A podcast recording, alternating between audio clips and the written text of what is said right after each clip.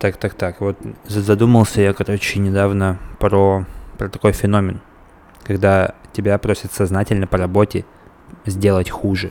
То есть реально в любой, ситу... в любой компании бывают такие ситуации, да, что приходит начальник, ты что-то делаешь, не, неважно, текст, дизайн, видео, пофигу, какой-то контент или проект.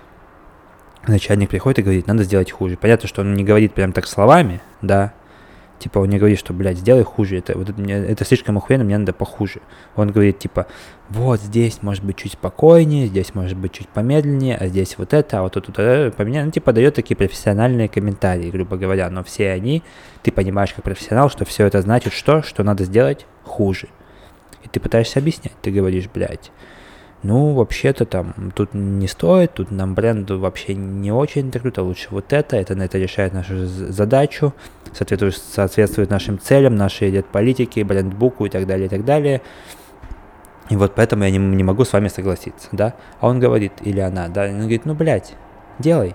Ну, понятно, другими словами, но по сути, типа, я главное, делай. Ты делаешь. Идешь, блядь, и делаешь это говно, очередное говно, за которое тебе, блядь, будет стыдно который ты, который ты никогда никому не покажешь. И ты даже с ним рядом, блядь, срать не сядешь, да, с этим говном, блядь, который, который ты сделал и, и убрал сразу в шкаф, и шкаф из окна выбросил просто. И ты делаешь такое говно, потому что тебе нужны бабки. И, блядь, такое вот реально есть везде. И у меня точно было, не знаю, может, я такой необычный, но насколько я знаю, такое есть у везде и у всех, что и в маленьком бизнесе, где у тебя, у тебя начальник, блядь, э, мужик такой с золотыми часами в кредит на каком-то Мерседесе старом, да, катается. И в больших корпорациях, где у тебя начальник, твой сверстник в оффайте ходит. Это все есть везде. Такие начальники, которые хотят хуже.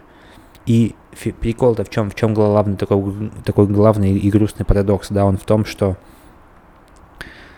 как бы это сказать, да, очень много в мире, там, в России, неважно, в городе в твоем, блядь, дизайнеров крутых, очень много копирайтеров крутых, та- талантливых, талантливых много. Но очень-очень мало, почти нет таких начальников, таких заказчиков, кто это понимает, кто это ценит, видит и дает этим людям, и кто, и кто дает талантливым людям делать круто. Таких людей мало. Много тех, кто говорит, сделай хуже, я стесняюсь, я боюсь, я там и так, и так далее. Вот в этом грустный парадокс, из-за которого многие-многие талантливые ребята перестают быть талантливыми и э, прогибаются под рынок, под этих заказчиков, серых вот этих долбоебов, которые как бы заставляют всегда и везде ужиматься, всегда и везде делать хуже, чем они могли бы сделать. И это очень-очень-очень-очень-очень-очень грустно. Вот.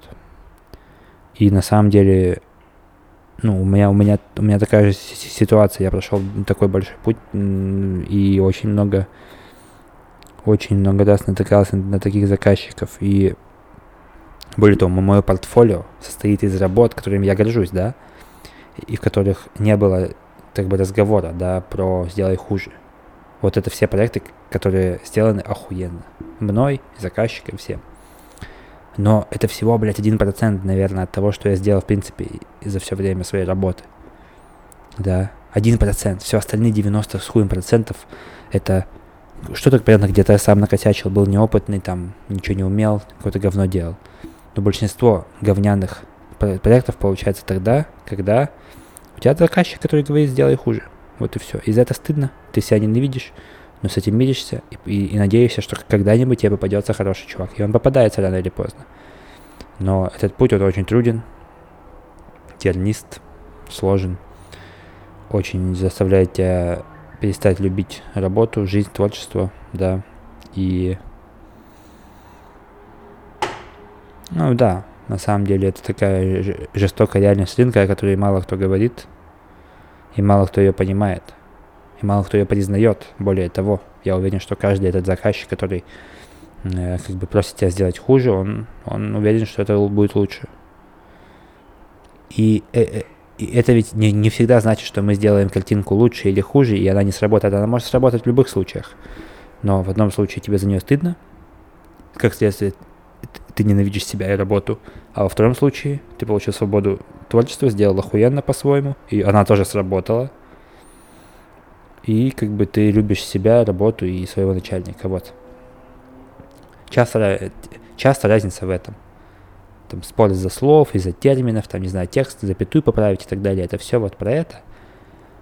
Убрать, убрать одно предложение, вот это вся хуйня. Но это мелкие правки, они не считаются. А вот такие большие глобальные штуки, они, конечно, считаются. И, и как бы я думаю, кто когда-нибудь работал в такой, в такой ситуации, тот понимает, о чем я говорю. Вот, но как бы делать хуже, как будто бы делать чуть похуже, чем мы можем, это наша основная работа как фрилансера, не знаю, как, э, как работников э, маркетинга, контента, в сфере контента. Потому что, опять же, большинство, на, большинство начальников нужно чуть похуже, чем мы можем на самом деле. И это как бы с одной стороны просто и весело и легко, потому что не надо стараться, с другой стороны, ты так не стараешься месяц-два, а потом начинаешь думать, что, блядь, а что-то я заебался, я хочу делать круто, а я не могу. Хм.